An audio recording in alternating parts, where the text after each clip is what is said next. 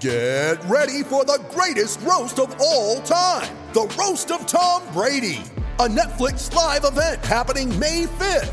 Hosted by Kevin Hart, the seven time world champion gets his cleats held to the fire by famous friends and frenemies on an unforgettable night where everything is fair game.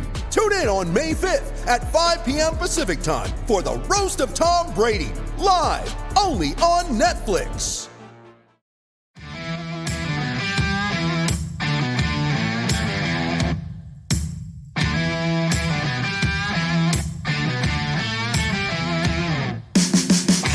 It's time for the VolQuest Mailbag Podcast, answering your questions from the General's quarters every week, right here on VolQuest. Hey, everybody, welcome into the VolQuest Mailbag Podcast here at VolQuest.com and, of course, on the VolQuest YouTube channel. If you're on, if you're watching us on YouTube, go ahead and hit that like button. Help us get this video up to 500 likes so more of the VolQuest subscribers can see it. And of course, if you haven't, please subscribe to the channel as well. I'm Eric Kane, Austin Price, Brent Hubbs, and Rob Lewis here with you today. Tennessee set to take on South Carolina Saturday at 7 o'clock. That game will be televised on ESPN. The Volunteers a chance to secure a 10 win regular season. So we got a full bank of questions. We'll go ahead and dive right down into it. We'll start with Doolittle Vol. How many of the following things must happen for Tennessee to be in the playoffs?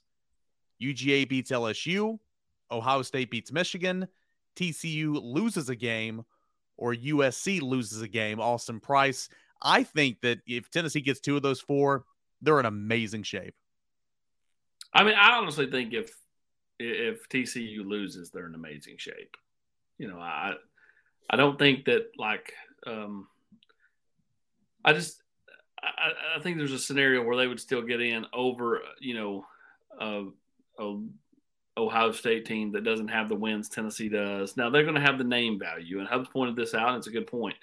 They, for whatever reason, Ohio State has been, you know, thought of and labeled as one of the top two teams all year. You know, early it was Alabama and Ohio State, then it switched to Georgia and Ohio State. Now, I mean, what have they done to earn that? Nothing. I mean, they're just the Ohio University. I mean, it's it's not like that they went out and won a bunch of games. Their best win right now is Notre Dame. So in, in, in, reality, they need Notre Dame to keep winning, which means that Notre Dame beats USC, which again is another one of those check the box type things for Tennessee to get in. Yeah, I, Rob, I think that when you look at that, the, the the two that stands out to me is LSU doesn't need to beat Georgia because I think that makes it really interesting in the conference. And I think if you're a Tennessee fan, you're pulling hard for Ohio State because Michigan's strength of schedule is not real high, and Ohio State has that recognition that they've had all year long. So if you're looking at those four scenarios, to me, those are the two that are the biggest for Tennessee. You do not need LSU to win, and you need Ohio State to win. I just, I mean, I go round and round about it, but I just, if it, I mean, I'm not the playoff committee, but if it was me, I just think Tennessee needs to win out. I did, you know, if LSU were to beat Georgia, there's precedent for sending the you know a one loss team not in the conference championship to the title over the conference champ. What, what, how many years ago was it when Penn State did it?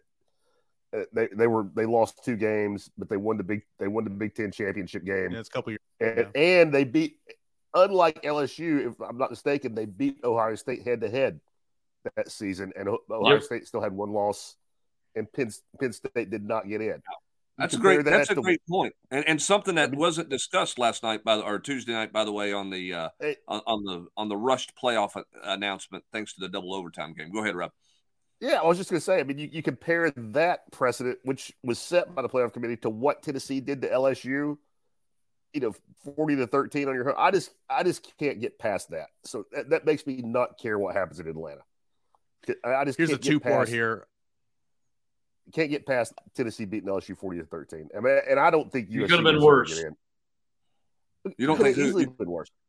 I don't like USC. I mean, I get that USC they play in Los Angeles or the Trojans. They have a, you know, just a gajillion, you know, parts of tradition. They're, and and there, there's going to be a lot of people behind them on ESPN, you know, on, on talk radio.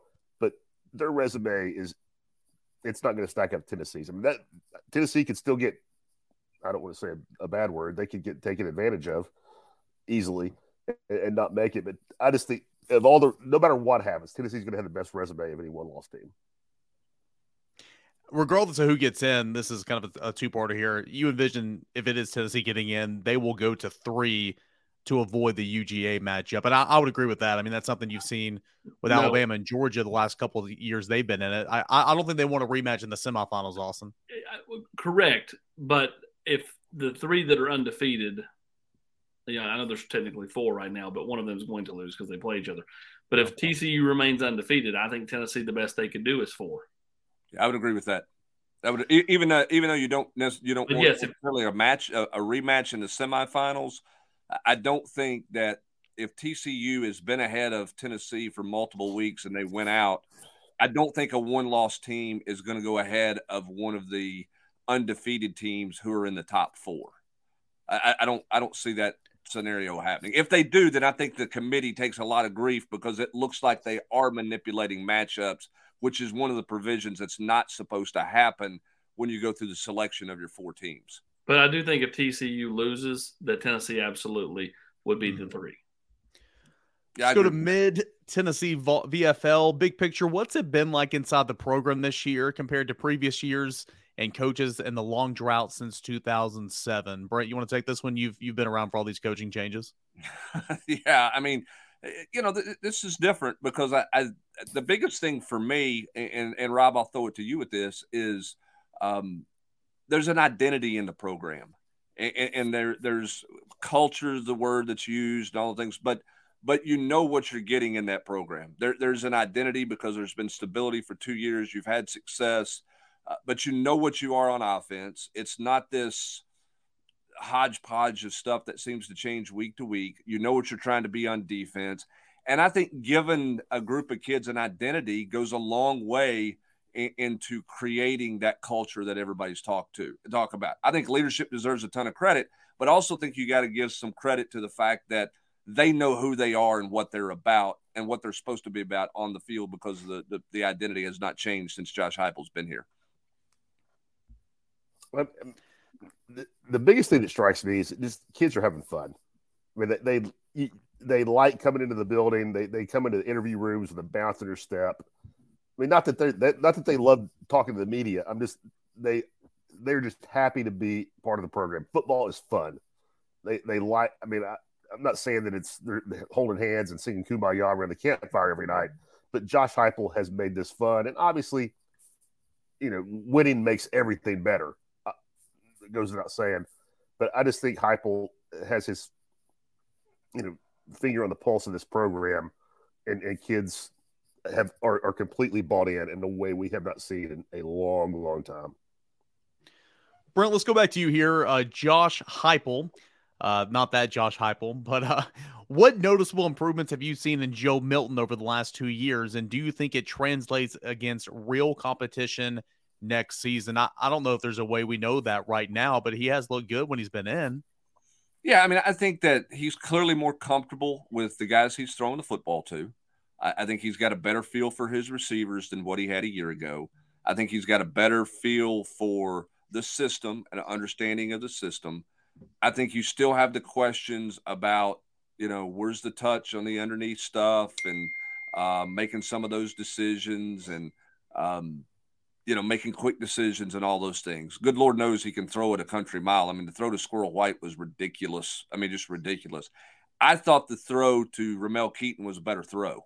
Now, not, not not from a not from a physical talent standpoint, but when you're talking about what the question is here, the growth and, and the improvement of um, Joe Milton, I think the first thing that jumps out to you that way is that uh, he threw Ramel Keyton open. That ball wasn't late; it wasn't behind him. He knew Keyton had open grass to run to. He put it where the only guy who was going to catch that ball was Ramel Keyton. That's a throw we didn't see from him a year ago. His timing was good, his accuracy was good location, you know, and everything. He helped his receiver get even more open by the way he threw the football on that. And play. Brent, didn't he didn't he have to step up in the pocket, but he couldn't step into the throw because the rush was right there and he still put it on a dime? Yeah, well, I mean, I don't think Joe Milton needs to step into anything unless unless the goal is to throw it to Tennessee River. I mean, I, I just don't think that and I don't think that's required that that he's got to really step into a throw to even. I mean, the the, the arm is the arm is just ridiculous. Yeah. I mean, from a talent standpoint.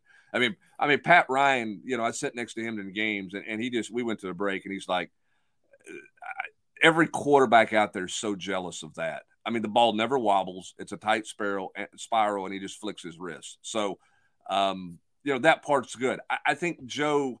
The other thing that I liked about Joe in the game on Saturdays, I liked the way he ran the option. Like I, I thought mm-hmm. he didn't dance. He was decisive. He lowered his shoulder. He played with some physicality in the run game. So I think Joe Milton is getting better. Is he going to step in and be a seamless replacement for Hendon Hooker next year? No, I'm not saying that, but but I do think you're seeing a real growth out of Joe Milton in year two in this system. Well, what I really enjoyed is is when he got out there and he ran the ball. I mean, a year ago, he didn't look to use that big frame and, and, and get hit at all. And this year, I mean, he's lowering his shoulder and trucking people. Like to me, that uh, that's the biggest thing I notice. I mean, yeah, he's hit some deep balls and he overshot him last year and all that, but you know, it, it's just kind of how he's how he's handling himself and his ability to use his frame to his advantage. Rob, there's still those moments though where that ball comes out about seven thousand miles an hour on a five yard out. Like like he, he still has to channel some of that stuff a little bit, but I, I do think he's made a step forward. Yeah, I do too. And again, we've seen him against you know second team defenses, and when when it didn't matter in, games, but he he just looks way more comfortable to me. Small sample size, and again, no pressure when he's in there. But I, I mean, it's it's got me very curious to see what he looks like next next fall. Uh, two parter real quick though. Um, kind of on this note with Joe Milton is there any type of scenario to where you could see Nico stepping in and playing? And and I think a lot of that is well, what's Joe Milton look like? What's the progression to Tayven Jackson? Um, you don't want that to happen, but there's always that scenario, right, Austin? Yeah, I mean, what's Tayven Jackson going to do, right? Yeah. I mean, Nico's coming in. You know, uh, is he going to still be here? I mean, I guess maybe we'll see. Um, you know, but I mean, you know, quarterbacks are, are very finicky. Very few are willing to just sit there and, you know, kind of be patient and, and, and, you know, play their role. I do think it's easier, you know, if Joe Milton's going to be the guy. And I think we all agree that he's going to be given the first chance to be Tennessee's starting quarterback in 2023. But, uh, you know, to kind of understand, hey, there's a pecking order here. But, uh, you know, I, I'm interested to kind of see the dynamics of that quarterback room come, let's say, May, right after spring ball. Well, I mean, the question for me is Tayven Jackson going to stay through spring ball? You know, um, I, I, would guess that he that he would and, and make a decision after that. Um, but you, you know, you'll get an idea of what Nico can do in spring practice and and see you know kind of where that's at. We'll see where where Joe's at. How does Joe handle spring practice? Does he feel pressure? Does he play a little bit tight like we saw at the at the beginning of last year, or does he? is he confident and kind of settle down and, and, and go about his business in spring ball the way that it looks like he's playing right now? You don't know the answer to that. I mean, Joe Milton knows he's not in a quarterback competition right now. He's going to know come April he's going to be in a quarterback competition. You know, how does he handle that mentally? How does Nico handle that mentally? He's never been in a quarterback competition before. Those things you just don't know. So it, that'll that'll make April interesting for sure.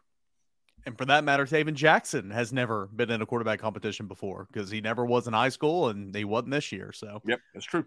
Let's go to Shell Ray 14. Rob Lewis, why do people still try to downplay Tennessee's success on the season by saying Tennessee hasn't played anyone or saying Tennessee was dominated by Georgia? The way the game looked on TV doesn't match the stats or final score at all. I think Tennessee was getting some respect on Tuesday night, don't yeah, you? I, have not heard anybody say that.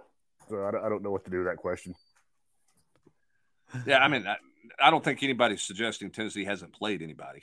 I mean, you know, when you look at the number of ranked teams that they played, I, I don't think that's the case. Now, uh, are, I mean, are people saying they were dominated at Georgia? Yeah, I mean, a lot of people have said that. It, you know, and you can you can look at that uh, several different ways depending on how you want to how you want to quote spin that one. Georgia won and was in control of the football game, but a lot of that was Tennessee's self, you know, Tennessee's own doing to give Georgia control that football game, in my opinion. Not everybody agrees with that opinion. A lot of people think that Tennessee was manhandled from start to finish. I, I kind of think that, and I think it doesn't matter. I mean, you tell me who who would have gone down there on that Saturday in that environment. What would USC have done? I mean, the, the teams were arguing about what would USC have done that day. What Michigan would have got their doors blown off. I mean, Yeah, I don't think anybody was winning in Sanford Stadium that day. no, other than No. Georgia. I don't either. I think I think Tennessee got their tail whipped, and sure, Tennessee hurt itself an awful lot, but you know why was that? Well, the environment, well, the, the defense going up against. I mean, George had a lot to do with that as well, so it just kind of mean, is what it is. Georgia- threw four passes in the second half of that game. After after Stetson Bennett threw for 225 yards in, in the first half. So And Tennessee was think- inside. Tennessee was inside Georgia's 40 yard line six times. we got no points. Scored- I mean, I don't think you could- twice. I mean, you know what I'm saying? I mean, uh, go ahead. I mean, I mean, I was just going to say they got whipped, but to me that doesn't. I mean, ev- everybody in college football would have got whipped that day. I mean, Yeah. I just I don't think it's they you know Georgia dominated them at home in Athens, so Tennessee's no good. I don't think that's the case at all. Hendersonville Vol 15. Austin Price, your weekly David Hicks update. What is it? Um, same stat, same status that I'll have in the war room Friday, um, and that I've been saying for the last couple of weeks. The, nothing, you know, Georgia made a huge run. They passed Alabama, but they've done nothing in my mind to pass Tennessee. I felt like Tennessee was the team to beat for uh, at least uh, you know four to six weeks, and I still think they are. I mean, you know, I don't do the crystal ball prediction stuff, so everybody can percentage? Everybody What's can your read my percentage, JP? if they want to read them. AP, you have a percentage? No percentage. I, I you know, man, I you know, when you talk to these kids, I don't think it's fair. Nashville 615 wants 615 wants to try this again. The offensive line has given up 10 sacks the last two games. What does the in season oh, I didn't read this before. Sorry guys. Workout program look like to ensure team strength and physicality doesn't drop off?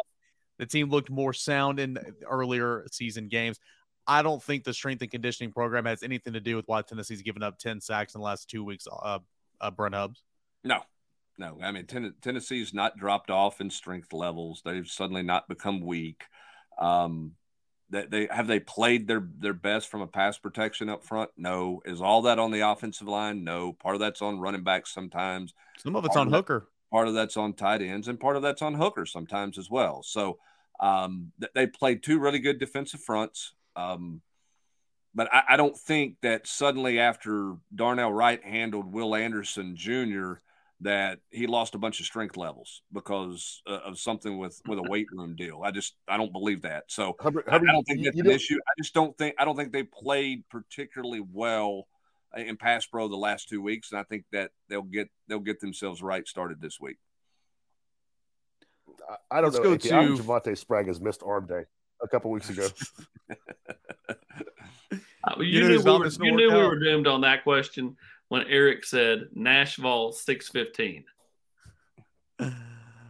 615 615 i read the first part of the question but then I, I i didn't get to the strength and conditioning part and i remember the monday night chat and i'm like oh man i, I would have skipped this one but had to get it in there. Uh let's go to fog man 615 with south carolina's lack of run defense does hooker have a chance to pad his pass yardage and touchdown totals rob lewis? Yes, yes. I think it's it's one of those. I, I don't think South Carolina is very good at defending the pass either. It's just that that age old question: of, Are they so bad at defending the run that that's just what people do against them? Hendon Hooker's going to throw for what whatever Josh Heupel wants him to throw for 250, 275, 300. They'll they'll they'll move up and down the field on South Carolina.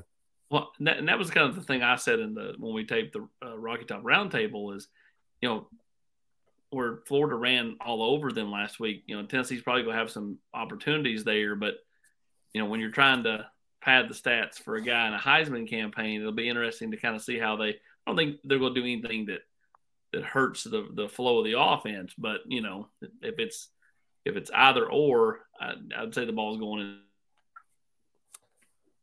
let's go to It's a great Smith, place for 22 sorry go ahead Rob. I rob was just I'm sorry to interrupt you. You see, it's just I mean I can't remember if it's if it was AP or Hubbard that made this point, but it being in this position, whether you're talking about style points for the playoff or, or Heisman run, Tennessee doesn't have to get out of character to, for Hendon to throw for 350 yards or to score 60 Yeah. points. I mean that's that's how they play. Yeah, you guys remember the uh, the the guy in the, what was that movie? Uh, Rookie of the Year. Or where's the where's the one where the the the kid fixes his arm and he can throw it a gazillion miles an hour? Yeah, right? rookie of the year. Oh, yeah, rookie of the year. All right, his shoulder goes out and he's playing. He's throwing to the guy at the end when the ball's floating in. He's got his tongue stuck out. He's getting ready. That's Alex Golesh and Josh Heupel when they sing, see single safety high. Okay. And if South Carolina is going to commit to the run because they're giving up 190 yards and they're going to bring single safety high and give man coverage, I can promise you the ball's going over the top of somebody because that's hmm. what Tennessee that's what Tennessee loves. Are you are you you telling me that the Golesh and Hype aren't going to look out there, Hendon Hooker, and go? No, I don't think I don't think they're going to float it. AP. That's what they're going to tell Joe Milton next year on all passes within five yards. float it. Yeah. Now they might do that, but um, I, I, just think they're licking their chops anytime they see single safety high. When they got that look against Missouri, I mean, they, they set a school record for yards, right? Yes, they ran it well and they were effective running the football, but they threw it wherever they wanted to throw it because they get so many matchups that they want to, that they can win in when they get that defensive look in the secondary. That's why Eric, the run game is so important. Eric, do you know what movie we're talking about? 100%, dude. I'm a huge baseball guy. And I'll tell you this right now Brent Hubb's favorite baseball movie ever is Angels in the Outfield. Am, am I right, Brent? no, it's not. That's not the case at all. I've never because why, Angels. Brent? Why?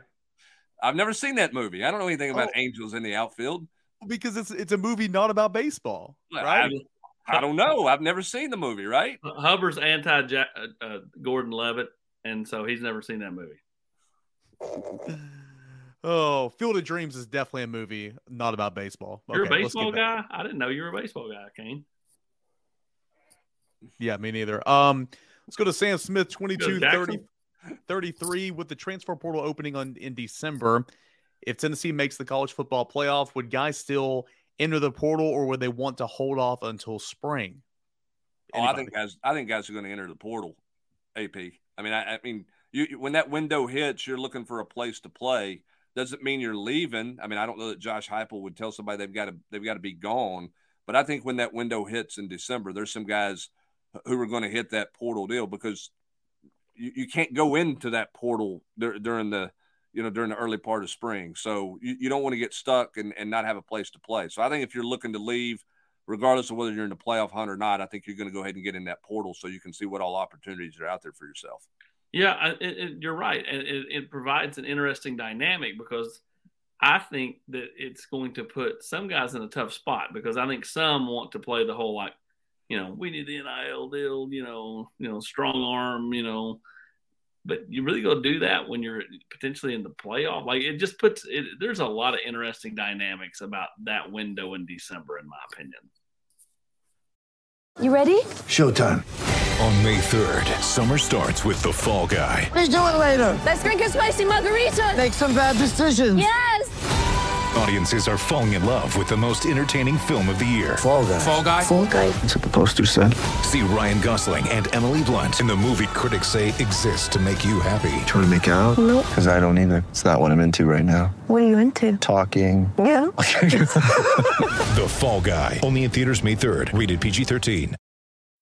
When you need mealtime inspiration, it's worth shopping Kroger, where you'll find over 30,000 mouthwatering choices that excite your inner foodie. And no matter what tasty choice you make, you'll enjoy our everyday low prices, plus extra ways to save, like digital coupons worth over $600 each week. You can also save up to $1 off per gallon at the pump with fuel points. More savings and more inspiring flavors make shopping Kroger worth it every time. Kroger, fresh for everyone. Fuel restrictions apply.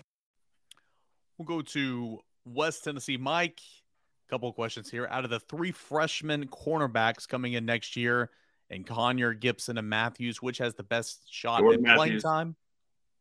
Jordan Matthews, I would agree. Uh, who was the best Memphis area kid to play at Tennessee? That's a good question for you guys. Ooh, that is a good question. Ooh, of all Man. time? I don't know. I don't know of all time. I, I can go back in the Wayback Machine here and look at my. And we're we're we are definitely not counting Jackson as, as Memphis area, or we, because that's important because it takes Al Wilson out of the equation. Yeah, I mean we're not going to count him, right? Because I mean, that's, that's a, that's that's not that's ninety miles away. Yeah, so, so we're not going not Memphis area. Oh, Man. see here. I mean, there's. No, you can go to the next question while I while I. I was going to say we'll, we'll, we'll, we'll skip ahead here while you guys think. Much like Hyatt, Jaylen Wright, and Dylan Sampson, we're considering speed demons coming out of high school. Why are we seeing Sampson and Wright getting chased down from behind in the open field, Austin? Well, I think a lot of those times that the guys had an angle on them. You know, I I don't remember a time where like so they went and got hawked down by someone who was just out of position. You know, um, you know, and right. I, you know, we've not seen enough of of Dylan Sampson, in my opinion, to, to warrant that. Sam, no, no, go back and watch Sampson's run Saturday. Yeah, he was in the open field some, but like he was never he, he never was clear of someone who you know didn't have an angle on him. Now, and he was off. He was off balance. I, I did kind of wonder why he didn't get bigger than you know, not this past Saturday, but in previous games.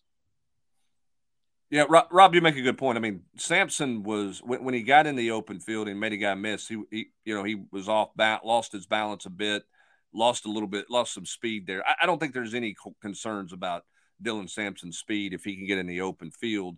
Um, there's look, Missouri's solid tackling team, and they, they played with their safeties played with good angles and, and made plays there. So I, I don't think that I don't, I don't, suddenly go, wow, he's not got breakaway speed because I, I, think he's plenty fast enough.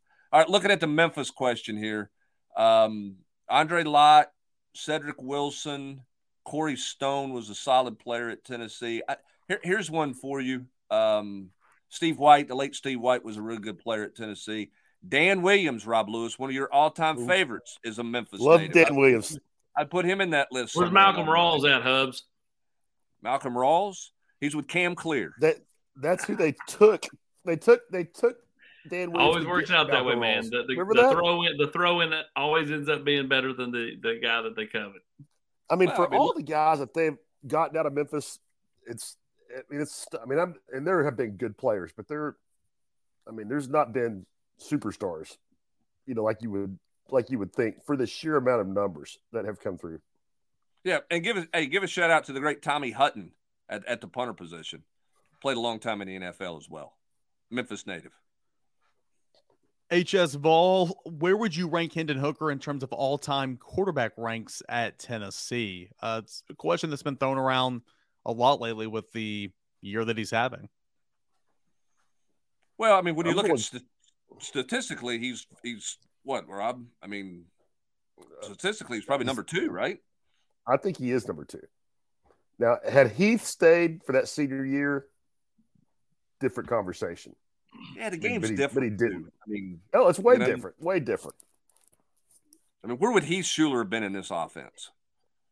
Or or Peyton for that matter, even though he wasn't a dual threat guy. I mean, if Peyton threw it like they do here, but yeah, I, I mean, we've talked about this before. He sure was 20 years before his time. Yeah, for sure. I mean, he, he did things that, I mean, he could have been Johnny Manziel when Johnny Manziel changed the game. I mean, it, had he played in, in, this era and the way that they, the way they do things now at the quarterback position, with, with, with RPOs, RPOs and design runs, I mean, he would be. I mean, I don't, I don't want to get crazy, but I mean, just physically, Hubbard, and you you were around then. He, physically, he may, may have been the best that, that's been through here. When you talk about legs and arm, and and just as an athlete. Let's go to Nashville Ball six one five. There's a ton of mid state six one fives and and Ball six one fives in here today. Which players do you think change positions when spring practice rolls around? Seems like Tennessee's had success doing that in years past. I think the obvious question there also would be some of those players that might be candidates to switch positions might also be candidates for the transfer portal. Yeah, I mean, you're right. Um, it'd be interesting to see, um, you know, kind of uh, who does what. I, I just don't see a whole lot of moving around because, you know, kid, kids just don't want to move positions. You know, they, they want to play what they want to play. Um, Jimmy Holiday could have moved to the secondary. He doesn't want to do that. He wants to play wide receiver. Now, does he stick around? What what happens there? Um, you know, so I, I think there are some candidates, but they're also to me those are just more candidates to head to the portal. Yeah, I don't know. I mean, I don't know that there's many candidates. I mean, w- would you, if Dee Williams can't play corner, do you look at him as a specialty offensive player? Yep. I, may, maybe. You know, I don't know that he can play receiver, but do you look at something from a specialty standpoint with him? Maybe. But but how many other guys are legitimate candidates to, to flip to another position? I don't see those young receivers Cam, going to defense. Is Cam Miller home at safety? That'd be that'd be the only one that. I think so. I don't think he's moving back to the offensive side of the ball. Yeah, I mean, so I, I don't I don't think there's a ton of options in looking at guys who could potentially move. Now, you know, somebody grow into you know from an outside defensive end guy to a, an inside pass rusher deal, like we've seen a little bit of Tyler Baron. Yeah, but that's not really a position. That's not like what this guy's talking about in terms of flipping guys from one side of the ball to the other. Yeah, like Kevin Burnett came in as a safety and then finished his career obviously a linebacker. So, I mean, I don't think that there's anybody like that right now, but that could always happen. I mean, Aaron Beasley's been all over the place. Princeton Fant's been all over the place throughout his career. So, Vol fan for life. Does Crawford or Mincey get a look at right tackle next year? I don't think Gerald Mincey because he's left tackle all the way. Yeah, I could but see Crawford getting getting a look there. I mean, they've got to find an answer at, at right tackle because I don't see Darnell Wright coming back for another year, um, unless you know he does not get an NFL grade that I think he's going to get based on the way he's played this year. Uh, so they've got to find an answer at right tackle, and I think you would start by taking a look at Crawford at right tackle in the spring. I think le- I think Mincey's a left guy all the way. What is Addison Nichols? AP guard. I, I think he's a right tackle or a guard. Okay, he could be right tackle. He could be a factor at right tackle in spring as well. But I think probably a guard. Squatch underscore Vol. What does it take at this point for Hendon Hooker to win the Heisman? I, if I think Stroud has to have a kind of just okay game against Michigan. Um, and then you, you hope that the, the running back. See, I think the dark horse there is Corum, the running back from Michigan. If he was to have a huge game against Ohio State, and let's say Michigan wins, I think he vaults hard. Um, but I think just kind of an okay game against Michigan, but Ohio State wins. Um, that might, you know, that might help. But I mean, again, when does the voting take place, Hubbard? This is to me the most open Heisman field in a long, long time. When do, I would imagine most people are going to wait until after the championship games to do the voting. Yeah, I think they'll wait as long as they can. But you know, I'm not saying Hendon can't win it, but uh, I have a hard time seeing him move past, you know, uh, Stroud with if, if, he plays well against Michigan. I, I just I think I think right now the guy who's in the catbird seat, if he goes out and performs well in, in, a, in a big game with everything on the line, uh, is CJ Stroud at, at, at uh, Stroud at, at Ohio State in that Michigan game. Is Andre Turrentine just not ready to play with all that's happened this year? Surprised he never got some run. How many balls do you expect to enter the transfer portal as well? I mean, there's no way to know that number. Um, you know, I would say at least six. You know, I, I, and I think you're probably bringing in at least six guys out of the portal. Um, could be more, could be less. Uh, you know, there are kids every day that threaten that they're going in at schools across the country and then never do. Um, so we'll, we'll see what happens. But I think you're looking at at least five to six that go in. Um, and I think Tennessee takes at least five to six out of the out of the transfer portal. And as for Turrentine, I mean, I, I think you got to understand that he's still young. He doesn't have a ton of playing experience. He's coming into a new system, um, and was behind two veteran safeties. Um, I think there's, I think there's people in the program that feel like Andre can play and is going to help this team. And I think this is a, a huge opportunity for him in the spring after being in, in Tim Banks' system for a year. So we'll see what that looks like in the spring with, with Andre Turrentine.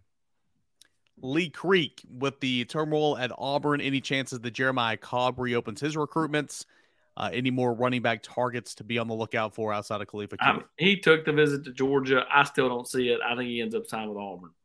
The only, the only way that that gets dicey with Auburn is if Auburn runs Cadillac Williams out of town. Yep, 100%. You know, now what's going to be fascinating at Auburn is this push that the current players are trying to get going out there for Cadillac Williams. I don't think Cadillac Williams is going to get the job at Auburn. Rob Lewis. I, I, don't. I don't think he can. I mean, even if he wins the Iron Bowl, I don't see him being the head coach at Auburn.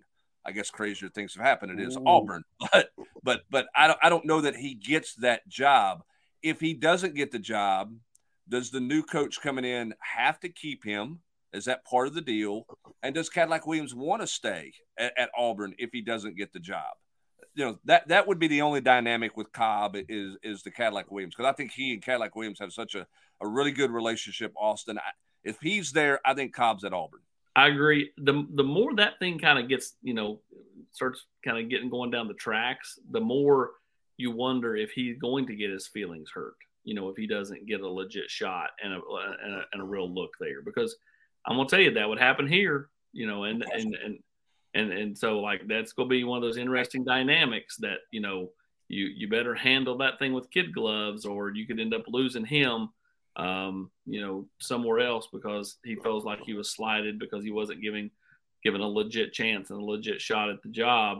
And you know, I, I, that that whole thing is fascinating to me. That the, the last Saturday night and all the post game interview, and I know Cole's doing these an Auburn guy, right? I mean, if, it, would be the same if Tennessee they had if this happened here and who's been interviewed by a Tennessee guy, but like the media interviewing the players on the field, like like they just won the national title. Yeah, like I mean, that's I, the kind of stuff that happens after massive wins. I mean, you beat a terrible, terrible, terrible Texas A&M team by a three, and and, and they're you know you know the the light show and and all the rocking back and forth in the stands. It just was a bit much for me.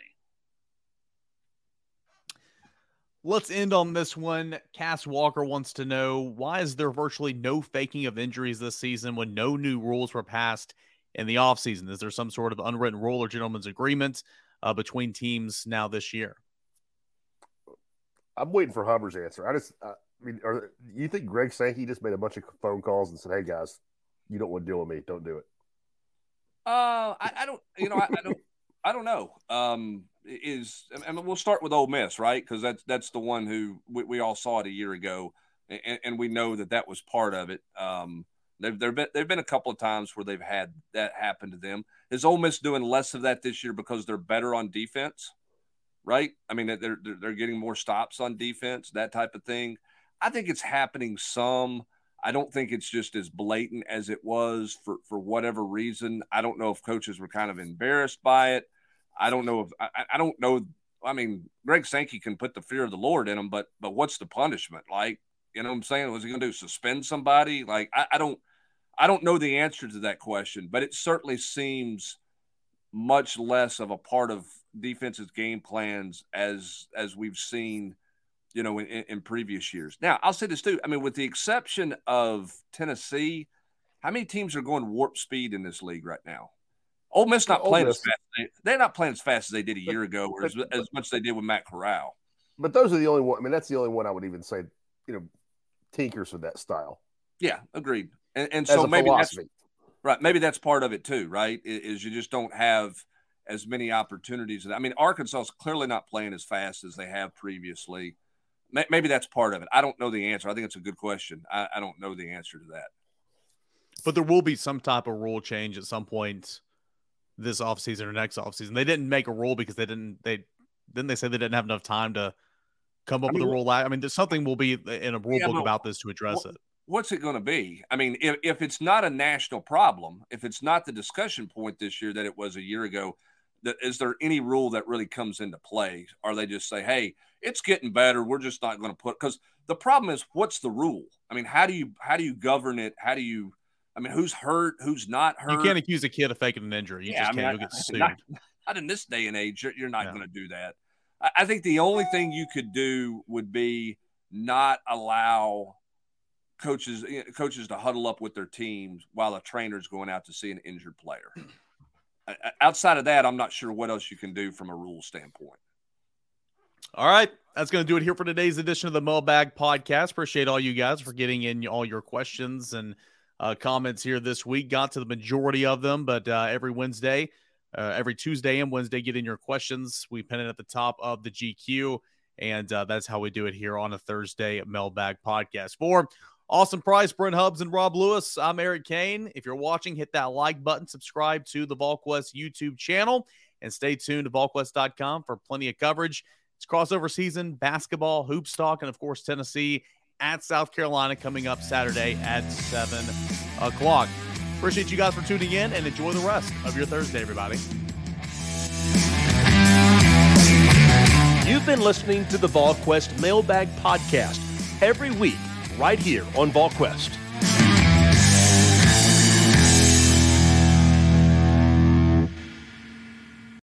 With the Lucky Land slots, you can get lucky just about anywhere. This is your captain speaking. Uh, we've got clear runway and the weather's fine, but we're just going to circle up here a while and uh, get lucky. No, no, nothing like that. It's just these cash prizes add up quick. So I suggest you sit back, keep your tray table upright, and start getting lucky. Play for free at LuckyLandSlots.com. Are you feeling lucky? No purchase necessary. Void where prohibited by law. 18 plus terms and conditions apply. See website for details.